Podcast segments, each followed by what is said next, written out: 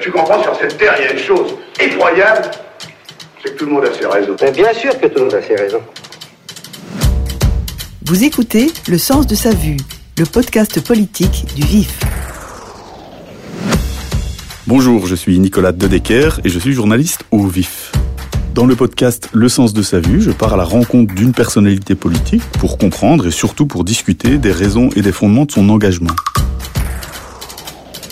Alors pour cet épisode enregistré à la maison communale de Kuckelberg, j'ai rencontré le socialiste Ahmed Lawej. Ahmed Lawej, vous êtes euh, né le 8 décembre 1969 à Liège, où vous avez grandi. Euh, vous êtes aujourd'hui euh, bourgmestre de Kuckelberg depuis 2018. Désormais, vous êtes aussi évidemment parlementaire. C'est d'ailleurs plutôt là qu'on vous a connu euh, vous siégez aux différents parlements fédéraux depuis 2010, d'abord au Sénat, puis à la Chambre, où vous siégez aujourd'hui. Vous êtes euh, d'ailleurs chef de groupe du Parti socialiste euh, à la Chambre des représentants, et vous êtes également président ici à Bruxelles de la Fédération d'arrondissement socialiste. Alors la première des questions balises que j'ai envie de vous poser, c'est depuis quand êtes-vous administrativement un militant socialiste? Ça fait un peu plus de, de 20 ans, c'est en, mai 2000 plus exactement, donc ça, va faire 22 euh, ans que je suis affilié au, Parti socialiste. Avant ça, un engagement syndical depuis le, milieu des années 90, 1995 à peu près. Euh, et c'est d'ailleurs par le biais du syndicat que j'ai pu euh, rencontrer les, les, structures du Parti socialiste qui auront conduit progressivement mon affiliation, mon engagement au sein du Parti socialiste. Et quel a été le moment de basculement du, de l'affiliation syndicale à l'affiliation politique? Alors j'ai débuté ma carrière au, au, ministère des Finances, où euh, très rapidement je me suis impliqué dans ce qu'on appelait les groupes de travail euh, communs de l'action commune, Parti socialiste, euh, FGTB, en matière de, de, fiscalité, de finances publiques. Et par ce biais, j'ai rencontré un certain nombre de, militants du Parti socialiste, de délégués syndicaux qui étaient à la fois membres du parti et membres du syndicat. Et il s'est trouvé euh, à un moment donné euh, que l'Institut Émile van der Velde, qui est le centre d'études du Parti socialiste, cherchait à renforcer ses équipes avec un conseiller en matière de politique fiscale et de finances publiques. Et c'est par ce biais que euh, j'ai matérialisé mon affiliation au Parti socialiste concomitant d'ailleurs à mon engagement au plan local euh, dans la commune ou la commune de Kuckelberg, qui avait une, petite section socialiste à l'époque et qu'il m'a été donné de rejoindre. Alors la première des grandes balises euh, de ce podcast, c'est ce qu'on appelle le, savoir, hein, de ces balises sur le chemin de votre euh, vision politique, hein, des balises qui donnent du sens à votre vue. Et la première, c'est un savoir. Ben, on vous a demandé de nous donner un auteur, une œuvre, une étude, un peu de ce que les anglo-saxons appellent la, la non-fiction, tout ce qui ressort des essais de la, de la vie intellectuelle et académique, des études universitaires, etc., présentes et passées. Et le livre dont vous nous avez dit qu'il avait euh, influencé euh, votre vision du monde et donc aussi votre engagement, c'est un livre très célèbre, un essai très, très célèbre qui est paru en 1927, je pense, en France, qui est un essai de Julien Benda qui s'appelle La trahison des clercs euh, pourquoi est-ce que c'est ce livre-là qui, vous est, qui vous est venu à l'esprit? Alors d'abord, ma, rencontre avec l'auteur vient de ce qu'il est évoqué dans, dans, un livre qui m'a beaucoup marqué, qui était le livre d'un professeur de philosophie du droit, qui s'appelle Lucien François, et qui, dans, dans son ouvrage remarquable d'ailleurs, qui s'appelait le, euh, le problème de la définition du droit, euh, on évoquait la pensée de, de, Julien Bada à travers une citation.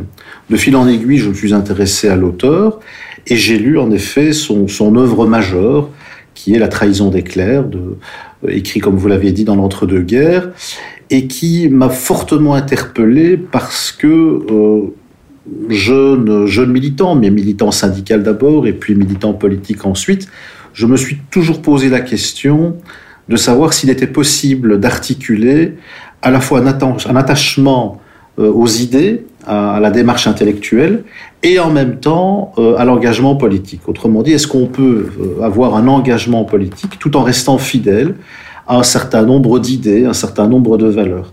Et c'est précisément le thème qu'explore Julien Bada, confronté qu'il était dans l'entre-deux-guerres, mais même bien avant ça, à l'émergence de, deux idéologies qui se, s'avéreront assez néfastes par la suite, euh, à la fois l'idéologie euh, nationaliste, avec notamment les, dérives, euh, enfin pas les dérives, mais les dérivés que l'on a pu connaître, assez funestes d'ailleurs pour, pour l'Europe, en particulier le, fascisme, le nazisme, mais le nationalisme ne, se limitant pas évidemment à ces idéologies extrémistes, et d'un autre côté l'idéologie communiste, dans ce qu'elle peut avoir aussi de, radical, de dogmatique, voire aussi euh, euh, de, particulièrement meurtrière, comme on a pu le constater aussi à travers, à travers l'histoire. Et donc, confronté à, ces deux grands courants euh, de, pensée politique, Julien Bada s'interroge sur la, nature même de l'engagement politique. Peut-on à la fois être un intellectuel attaché aux idées, attaché à, des valeurs dont, il parle avec beaucoup de, beaucoup de finesse, beaucoup de, beaucoup d'esprit analytique, et en même temps mener un, combat pour défendre un certain nombre euh, de causes que l'on croit euh, justes. Et euh, ça, ça a été quelque chose de, très important pour moi parce que je n'ai jamais conçu autrement mon engagement politique, c'est-à-dire de pouvoir défendre, en l'occurrence ici, des idées de justice sociale, de, promouvoir euh, une valeur importante comme la, valeur d'égalité, mais en même temps sans jamais renoncer à ce que Julia Bada appelle les, valeurs cléricales, ce qu'on pourrait appeler les valeurs intellectuelles, comme le, souci de vérité, comme le, souci de justice, euh, pour ne prendre que deux exemples parmi d'autres.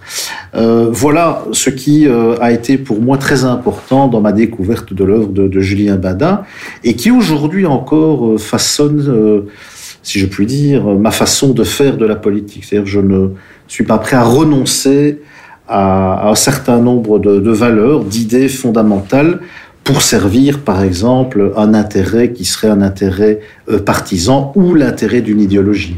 Mais justement, euh, les, les, trois grandes valeurs qui sont universelles, qui sont abstraites, qui sont éternelles pour Benda, c'est d'abord la raison, comme, plutôt comme méthode d'ailleurs, euh, et puis la vérité et la justice, qui sont un peu des absolus très abstraits, très immatériels.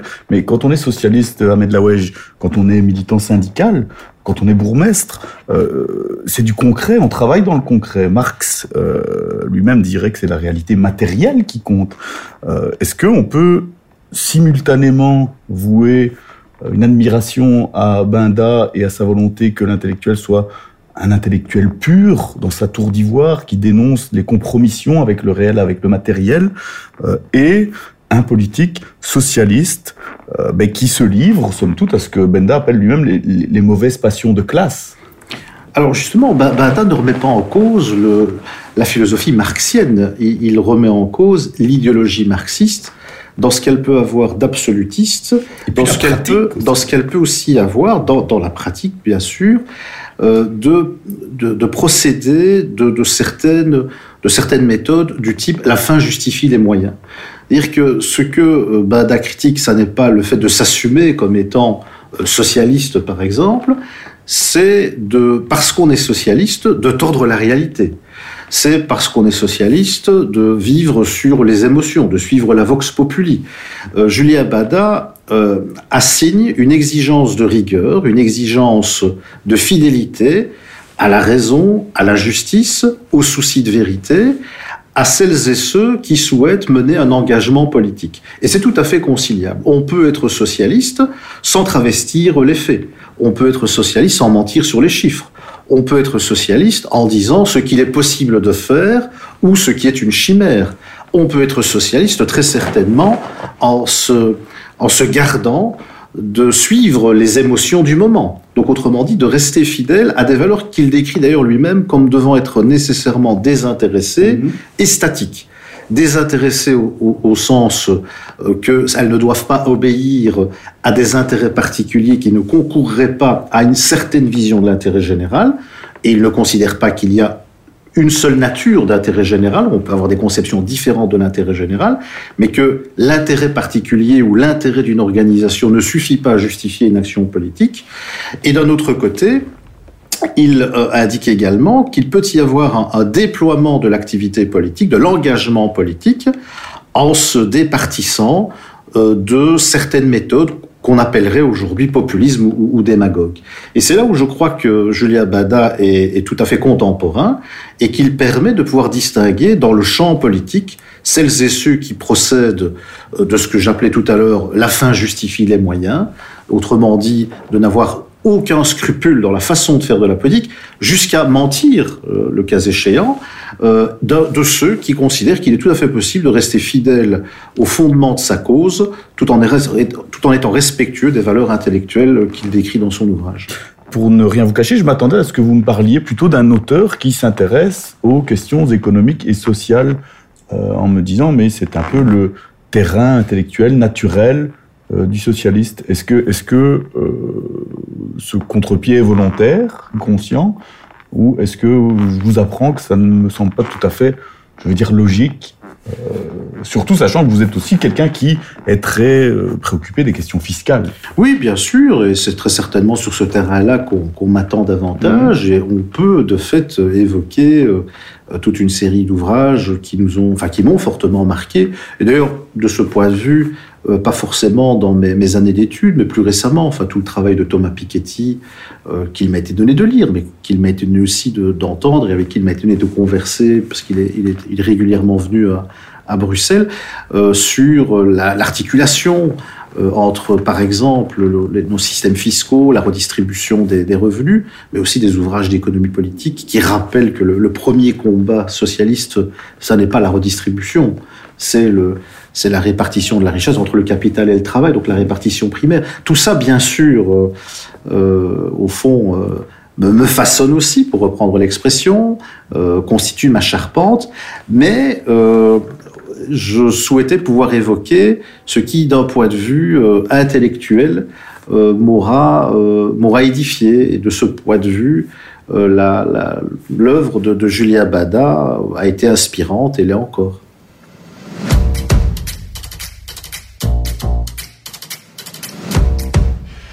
On n'a rien pour vous, mon vieux. Vous sortez à peine du collège. C'est très difficile de vous trouver un emploi dans la mécanique. Enfin, il y a toujours ce stage-là chez FM. Peux vous y inscrire si vous voulez. Ouais, mais faut être français.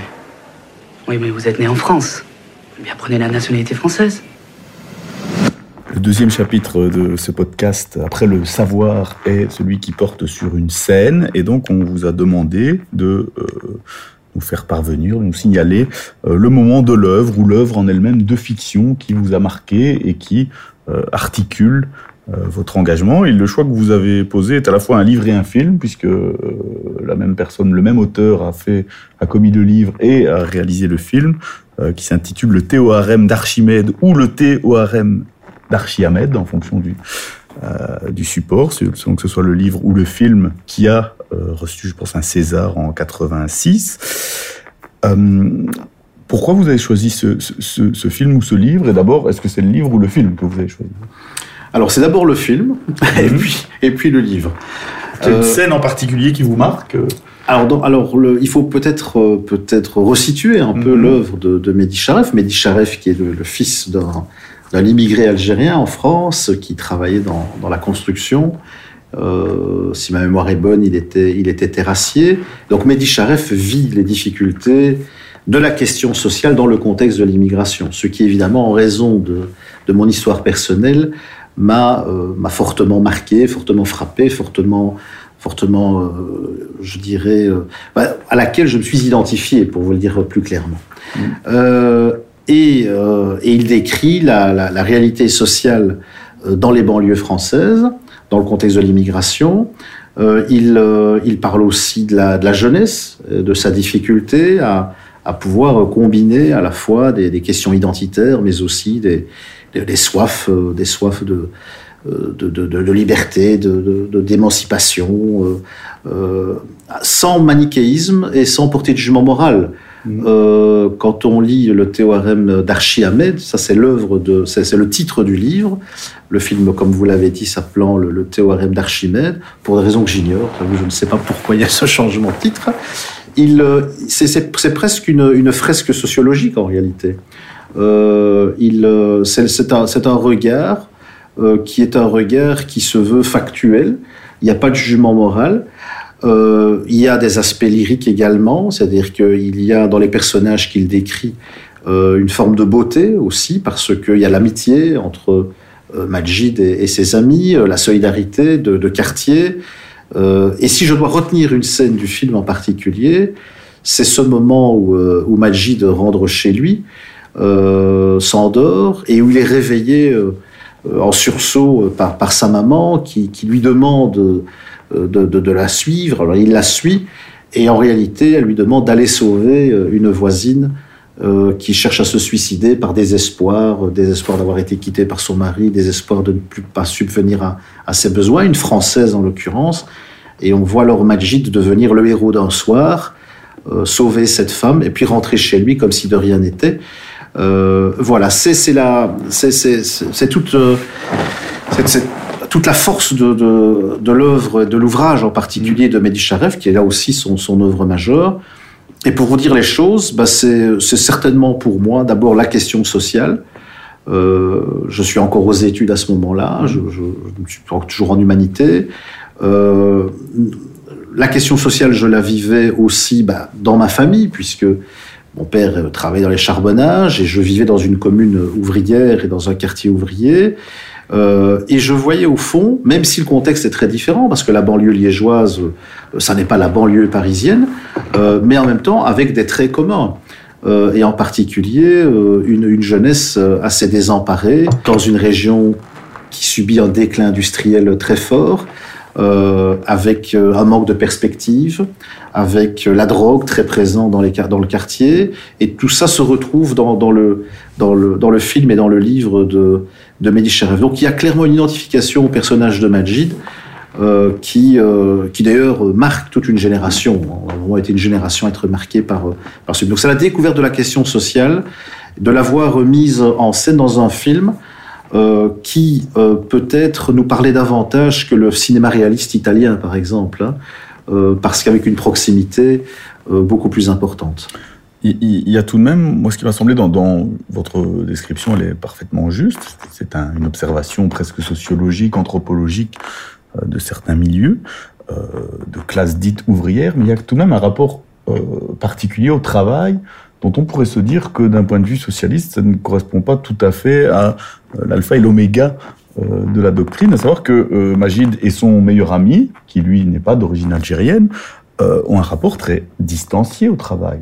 Ils vivent de petites combines, hein, pas toujours légales, et même d'ailleurs très rarement légales, pour, pour ne rien cacher. Euh, il y a un peu un court moment où ils se font euh, engager dans un atelier fabrication de cloches ou de sonneries, je pense, et où ça ne dure qu'une demi-journée parce que euh, L'ami de Magid, d'ailleurs, euh, se dispute avec le, le contremaître. Et donc, c'est une œuvre très sociale, mais qui ne porte pas du tout sur le lieu de travail, sur le rapport économique au travail.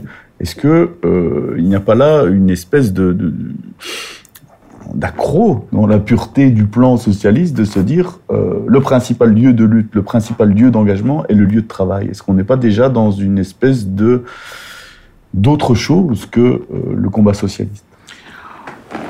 Ça n'est pas, ça n'est pas en soi, euh, ça, ça n'est pas contradictoire ou ça n'est pas antagoniste avec, euh, euh, je dirais, la description des, des, des, questions sociales sur le lieu de travail en particulier. Ça n'est pas l'objectif de, de l'auteur. Mm -hmm.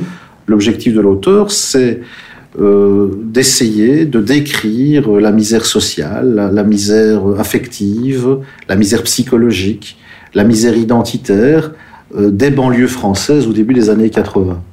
Euh, il faut se rappeler, c'est l'époque de la marche des beurs, avec aussi la, la question du racisme, et puis surtout d'une société française qui, pour paraphraser un peu Samir Amin, euh, je dirais, dans la tension centre-périphérie. Euh, contrairement d'ailleurs à ce qu'on vit en, en, Belgique, où c'est très différent. Mmh. Euh, vous avez les centres-villes euh, qui sont bourgeois, qui sont riches, et puis alors on, la, la, misère euh, est euh, décentrée, la misère est rejetée vers la périphérie. Euh, donc, autrement dit, il ne se donne pas pour, pour ambition, ce livre ne se donne pas pour ambition de, de décrire la question sociale. J'aurais choisi alors un autre livre, euh, Germinal par exemple, que j'ai revu encore récemment à la, à la télévision, mais qui, qui est alors de, qui est la, la mise en scène de l'œuvre de, Zola. Mais d'ailleurs, euh, très intéressant de cette évocation de Zola parce que euh, la première fois que j'ai vu le film Le théorème d'Archimède, euh, c'était à dans, dans l'émission L'écran témoin, Mhm. Mamine Pirotte, hein, vous vous souvenez. Euh, et il y avait André Coles, euh, André Coles qui, euh, qui était en débat après le film, avec d'ailleurs deux, trois autres interlocuteurs.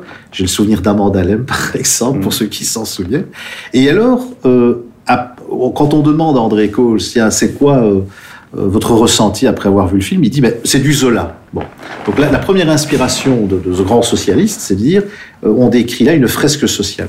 Donc l'objectif n'est pas de traduire les rapports sociaux sur le lieu de travail euh, et les tensions qui peuvent exister sur le lieu de travail. C'est une fresque qui vise à cerner ce segment particulier de la question sociale qui est la détresse d'une jeunesse euh, dans le contexte des banlieues françaises. Voilà. Donc ça ne veut pas dire que euh, je, suis, d'une manière ou d'une autre, le cadre que vous me proposez est un cadre pertinent. Euh, ça n'est pas parce que ça, ça n'évoque pas la manière dont idéalement les choses devraient pouvoir être perçues d'un point de vue socialiste sur les questions des relations de travail que forcément ça épuise ma conception de ce que devraient être les relations de travail d'un point de vue socialiste. On est sur un autre objet. Et puis il y a ce moment aussi où, qui, est en fait la clé narrative euh, du, du film et du livre aussi, c'est euh, le moment où ce garçon qui à l'école avait écrit justement au tableau le théorème d'Archimède plutôt que théorème, se fait jeter dehors par le, le professeur, l'instituteur, part en courant, quitte la cour d'école, quitte le quartier, et puis revient un soir de fête de fin d'année avec une énorme voiture, euh, Bien, plein de accom- bien billets, accompagné. avec une jeune fille en mini-jupe euh, qui l'ouvre, il force d'ailleurs d'ouvrir la jupe euh, afin de susciter l'intérêt et l'admiration euh, très peu très peu féministe d'ailleurs de, de, de ses copains. Euh, c'est pas non plus le modèle de réussite personnelle que l'on promeut quand on est socialiste. Oui, mais il existe, c'est un Mhm. fait. Donc c'est un fait, il existe à cette époque et il Tout existe ce qui provient de la classe populaire n'est pas nécessairement socialiste. C'est un petit peu le Euh, sujet la- sur lequel la- je voulais la- vous amener. Oui, la, la- la- la classe populaire n'a pas une nature en soi. Euh, elle, la classe populaire, soit est animée bah, de ressorts de, de solidarité et, et d'adhésion à, à des valeurs qui peuvent faire alors le ferment d'un combat politique collectif, soit elle, elle, elle s'inscrit alors dans des logiques plus individualistes euh, qui euh, la conduiront à considérer que euh, au fond, l'échappatoire passe par une trajectoire individuelle et en particulier la quête de l'argent, parce qu'au fond, c'est ce que vous décrivez, c'est ce que décrit Mehdi Sharef. Euh, Majid euh, et son ami font des petits larcins, en effet, parce qu'ils considèrent que c'est par l'argent facile qu'ils vont pouvoir s'en sortir. Et l'argent facile, bah, c'est pouvoir, en effet, sortir, acheter une mobilette, quand ils ne la volent pas d'ailleurs. Et c'est effectivement aussi euh, le personnage que vous décrivez, le personnage que vous décrivez, qui est humilié dans sa classe, qui quitte la banlieue et qui revient riche et qui vient exposer sa réussite matérielle aux autres. Et c'est ce qu'on retrouve d'ailleurs ici dans certains quartiers à Bruxelles aussi Mhm. aujourd'hui, où une partie de la jeunesse pense que son salut passe par la quête de l'argent. Ça n'est pas euh, le modèle que je défends comme socialiste, bien sûr, puisque pour moi, la, la- réussite est collective. Autrement dit, le, progrès est un progrès qui s- doit s'inscrire dans un combat euh, collectif pour pouvoir être partagé. Donc le progrès n'a de sens que s'il est partagé, ce qui suppose un combat collectif. Mais en même temps, euh, ça n'est pas parce qu'une réalité est décrite qu'elle est l'idéal. Euh, il ne faut pas donner à, une réalité euh, euh, telle qu'on peut l'observer euh, une, une, valeur morale. Euh, au contraire, euh, c'est parce que l'on on cherche à façonner la réalité qu'on mène un, un combat politique. Le combat politique, c'est de créer les conditions de l'égalité pour tous, pas à travers des trajectoires indi- individuelles uniquement. Et ça n'est pas le fait d'être, dire cela n'est pas euh, être contre les trajectoires individuelles, ça n'est certainement pas ça, mais c'est de pouvoir assurer par un cadre euh, qui est tracé euh, politiquement euh, par un certain nombre de luttes, de rendre possible l'égalité pour l'ensemble des individus qui composent la société. Alors, un des sujets euh, de ce film, c'est évidemment le racisme. C'est évidemment une question sur laquelle vous mobilisez fortement. Et on a l'impression qu'en fait, dans le film, les scènes de racisme, les scènes où les personnages sont confrontés au racisme, sont des scènes dans lesquelles ils sortent de leur milieu. C'est-à-dire, avec les copains, il n'y a pas de racisme. Dans le quartier, pas de racisme, pratiquement pas. Mais dès qu'on sort, ben, on se fait rattraper par le système, si je puis dire. J'ai en tête spécifiquement le moment où Magid et son ami sont dans le métro parisien, volent un portefeuille tous les deux. C'est l'ami qui n'est pas d'origine algérienne qui a le portefeuille, mais dans le wagon de métro, le monsieur qui s'est fait voler le portefeuille s'en prend tout de suite au jeune arabe et ils essayent de le secouer et plusieurs des passagers du métro se joignent à, ce, cet homme à qui on a volé son portefeuille pour secouer Magid qui dit mais enfin non je n'ai rien etc. C'est-à-dire que par ailleurs eux deux ont aussi trouvé une stratégie pour contourner ce racisme euh, très répandu euh, à l'époque. Est-ce que c'était la même chose chez vous? Est-ce que, est-ce que tout à fait tout à fait. Et, cette, cette, forme de mythologie, malgré tout, de dire dans la classe populaire, on se serre tous les coudes, il n'y a, pas de couleur dans la mine, etc. Est-ce que c'était la même chose euh, C'est l'appartenance de classe et le mhm. sentiment d'appartenance, pas, le sentiment simplement, mais je dirais la, la, la, conscience, la conscience de classe ou d'appartenance de classe. Ça, c'est quelque chose qui existe encore, euh, que, que j'ai vécu très certainement, où nous étions dans un quartier à forte concentration de personnes issues de l'immigration, alors toutes les immigrations, euh, d'Italie, d'Espagne, du Maroc, de Turquie euh, et d'autres, quelques amis grecs également, et où de fait euh, il n'y avait pas de, de, marqueurs ethniques en réalité. Il n'y avait pas de différenciation en raison des origines ou, des convictions.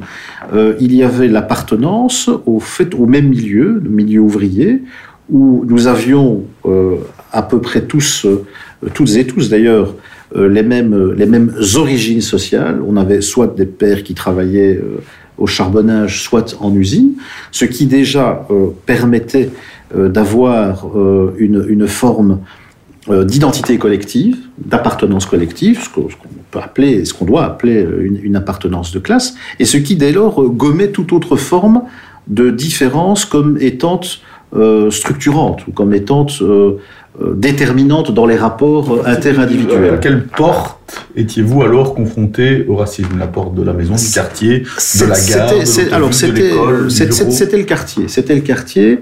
Et de fait, euh, alors là, les banlieues françaises ont peut-être une particularité, c'est qu'elles sont tellement grandes que pour les qu'il est possible de vivre en banlieue sans jamais la quitter. Hein. et du reste, c'est encore une réalité euh, pour ceux qui, euh, s'intéressent euh, à la sociologie des banlieues, il est possible de vivre en permanence en y trouvant, entre guillemets, tout ce dont on a besoin, l'école, faire ses courses et, le peu de loisirs qu'on peut y trouver, il est possible de vivre toute sa vie en banlieue. Ça n'est pas le cas dans nos quartiers populaires. Il vous est euh, il est nécessaire de, quitter son quartier euh, pour aller à l'école secondaire, pour aller faire certaines démarches administratives. Et donc, je dirais que la différence, si je dois comparer ce qu'il m'a de vivre avec ce que j'ai pu, euh, enfin, ce que, ce que Mehdi décrit dans son livre, c'est que la limite, c'est certainement le quartier.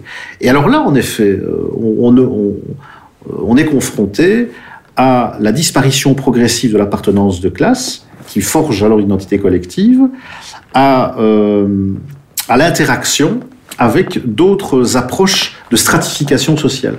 Et où là, alors, la question des origines, euh, dans les années 80, davantage les origines d'ailleurs que les convictions religieuses, hein, soit dit en passant, c'est peut-être intéressant à observer comme mutation, euh, devient importante et crée alors en effet des, des tensions qui, dont, dont, l'explication n'est pas intelligible immédiatement quand on est jeune adolescent, hein, euh, mais qui euh, constitue alors aussi un des éléments de la réflexion qui va conduire à un engagement politique qui ne se fait pas que sur le terrain euh, des questions économiques ou sociales, mais qui se fait aussi sur les questions démocratiques au sens large du terme, et en particulier bah, l'égalité formelle devant la loi, la lutte contre les discriminations, etc. Donc tout ce qui, d'une manière ou d'une autre, compose, je dirais, l'engagement socialiste.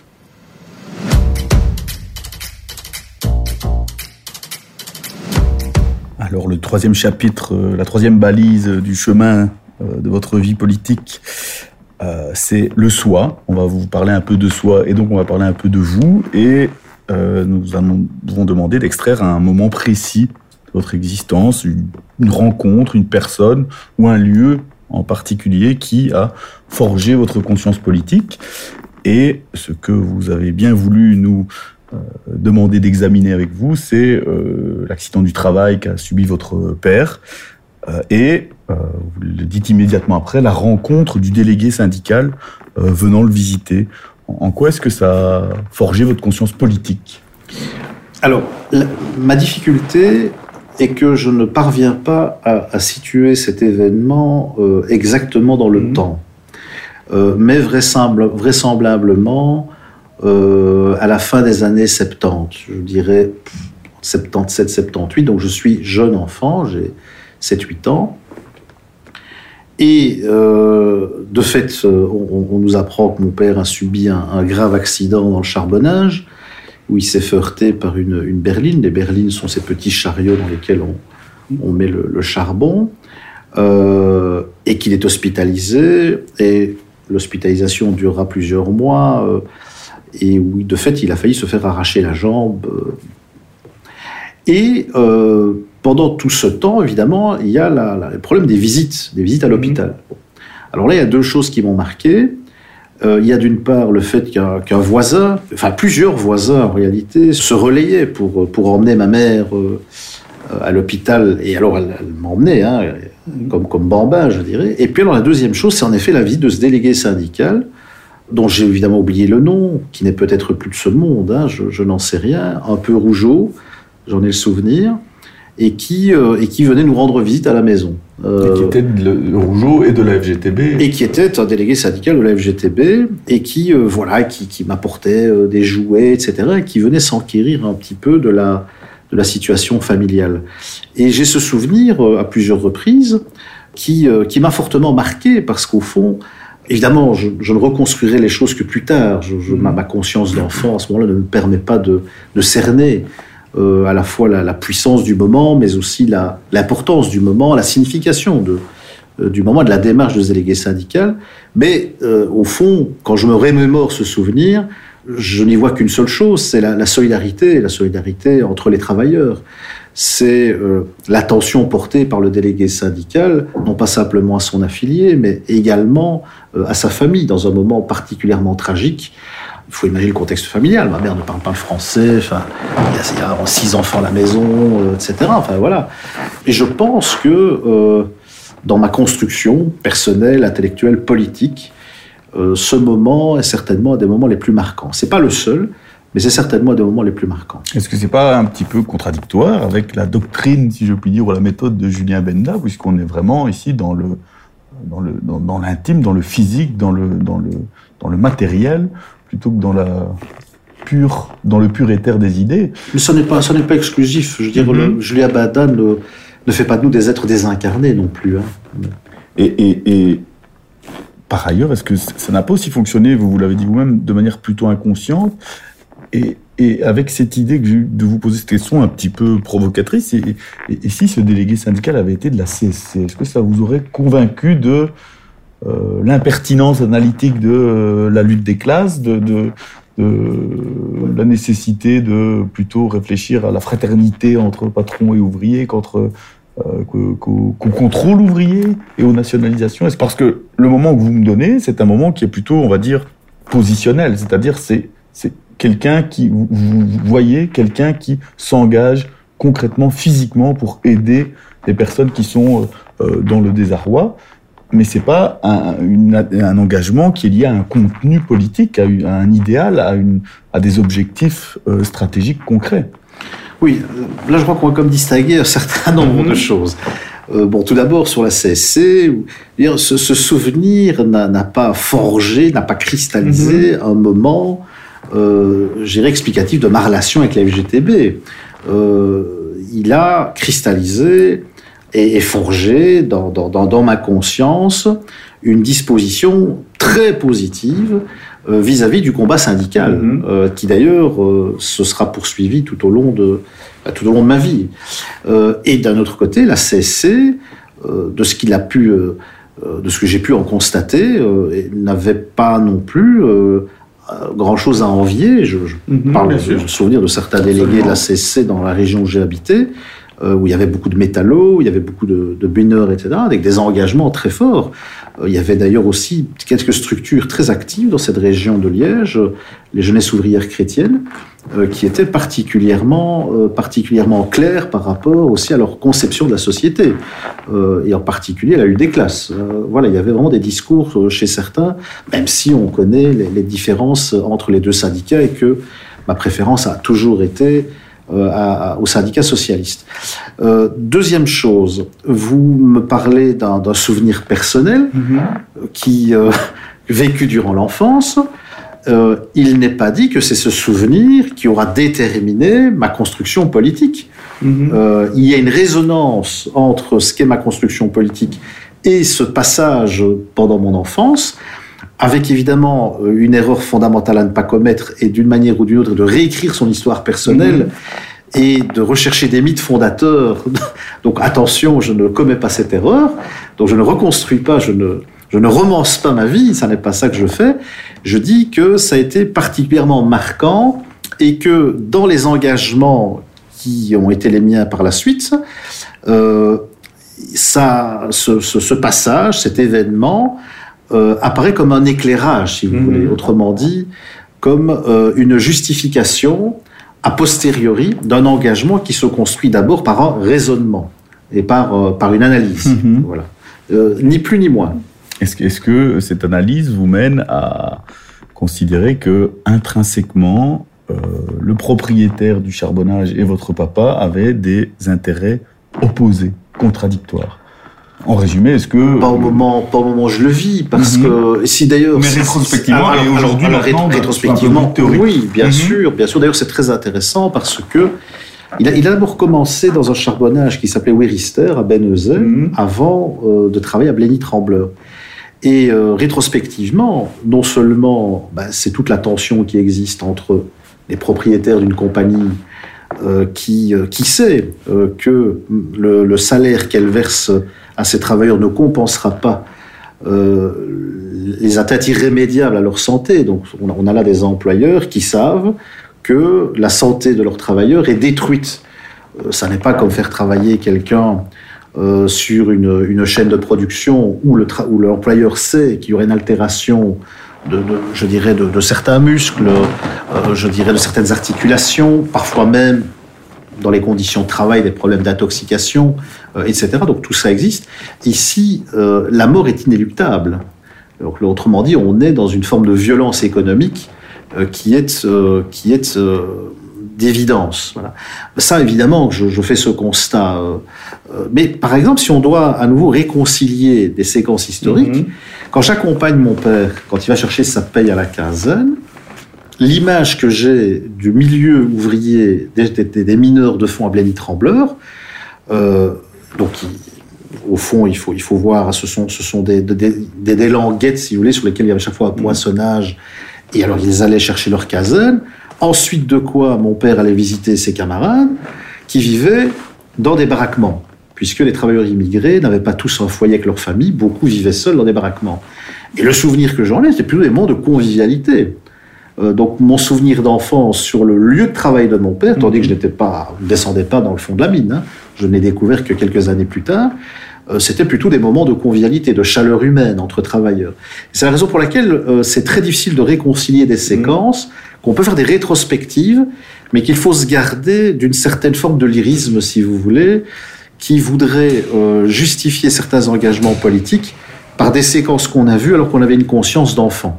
Euh, voilà, c'est, je crois, quelque chose sur lequel il faut malgré tout être, euh, être un peu, pas dire réservé, mais avec lequel il faut, euh, sur lequel il faut amener des nuances.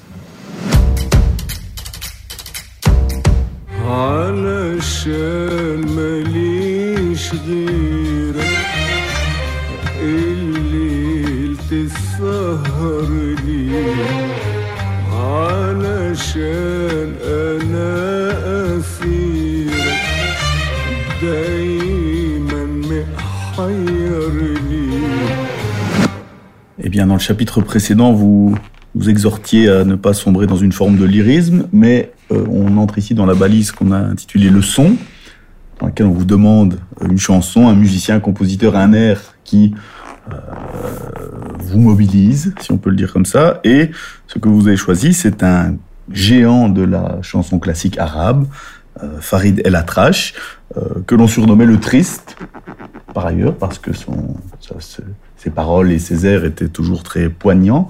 Euh, il a une grande vie, il a même été euh, entretenu une relation non conjugale avec une reine d'Égypte en l'occurrence. Je suppose que c'est pas pour ça que vous l'avez choisi, mais c'est très lyrique.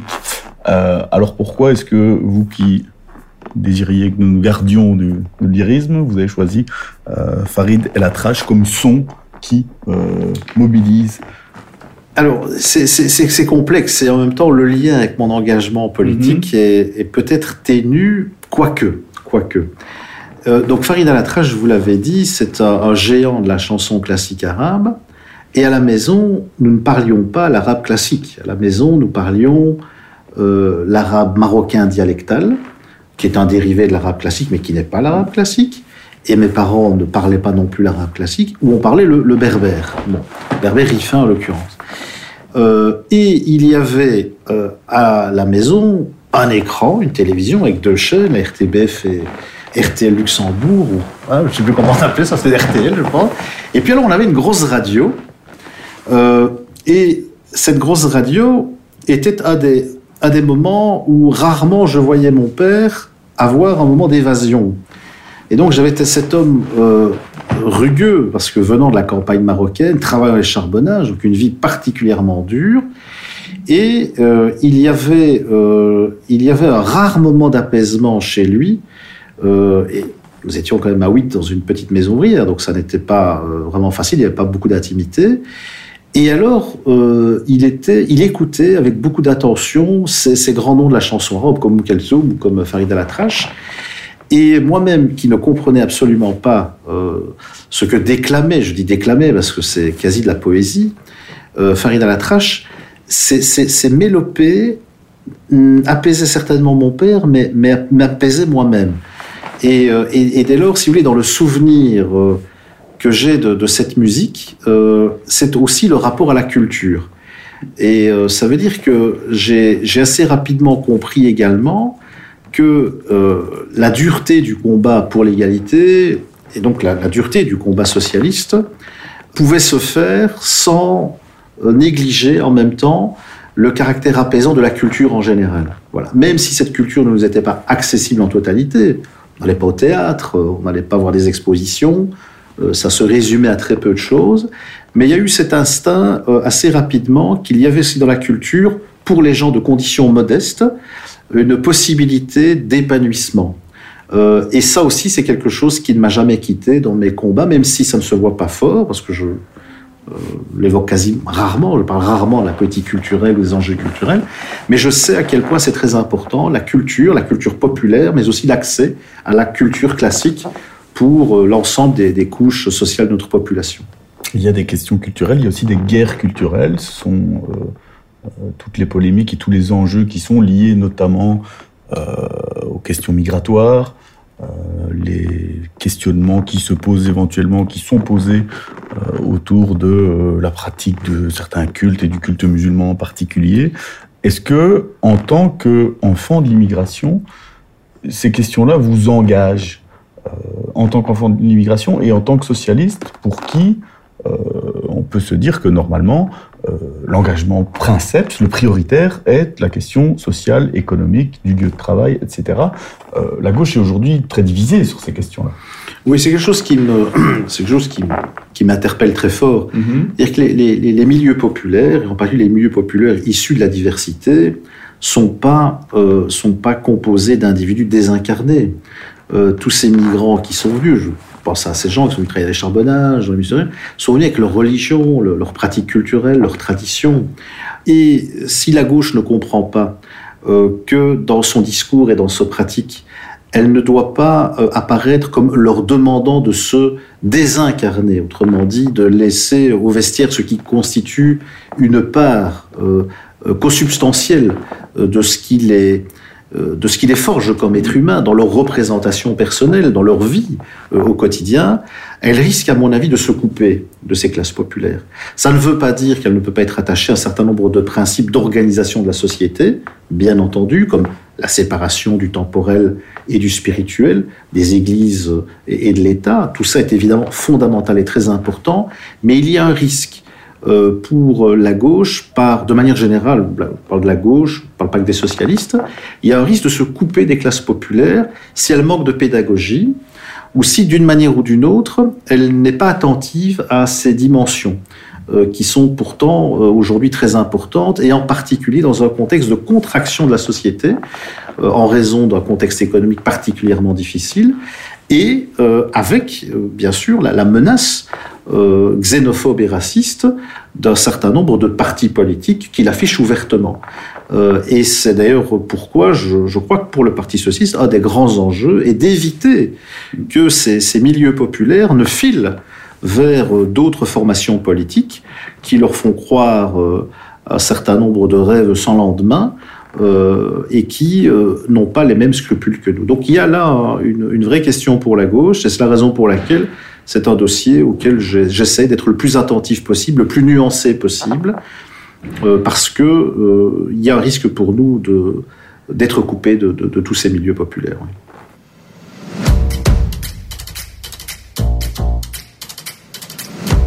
Alors on va arriver au dernier tournant euh, du chemin de votre vie.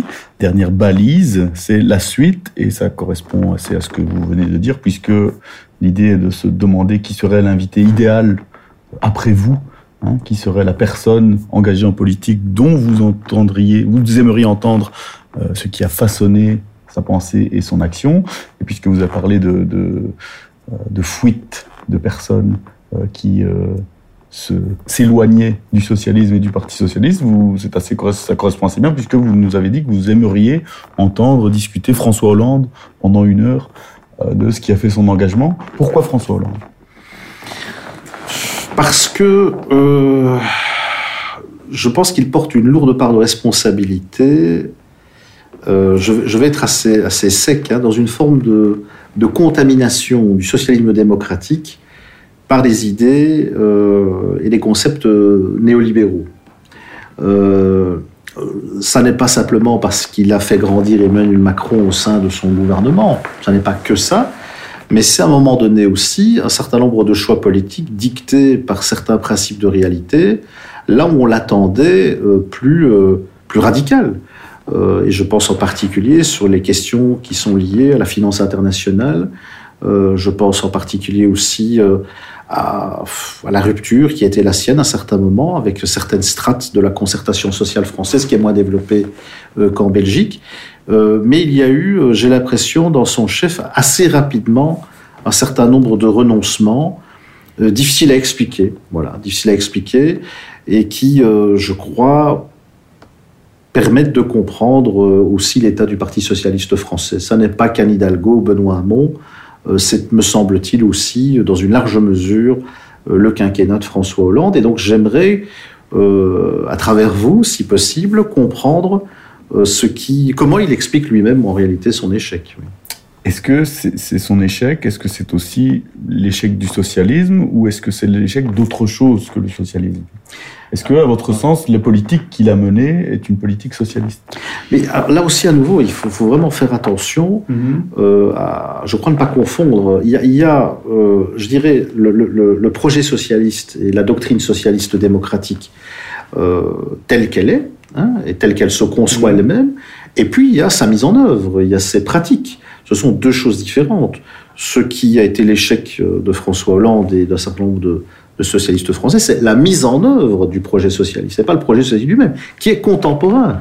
Il est contemporain parce que les inégalités non seulement existent, mais s'accroissent, parce que les défis que posent à nous les mutations du capitalisme, les mutations permanentes du capitalisme, engendrent de nouvelles formes de domination euh, et qu'il faut pouvoir non seulement les comprendre, mais surtout euh, se doter euh, des, euh, des processus, des, des, dispositifs qui permettront de lutter contre, contre tous ces effets néfastes, euh, ou tous leurs effets néfastes, pardon. Euh, C'est également de voir que euh, l'individualisme produit par la société d'hyperconsommation altère euh, la dynamique même des combats collectifs et que c'est un vrai défi pour la gauche.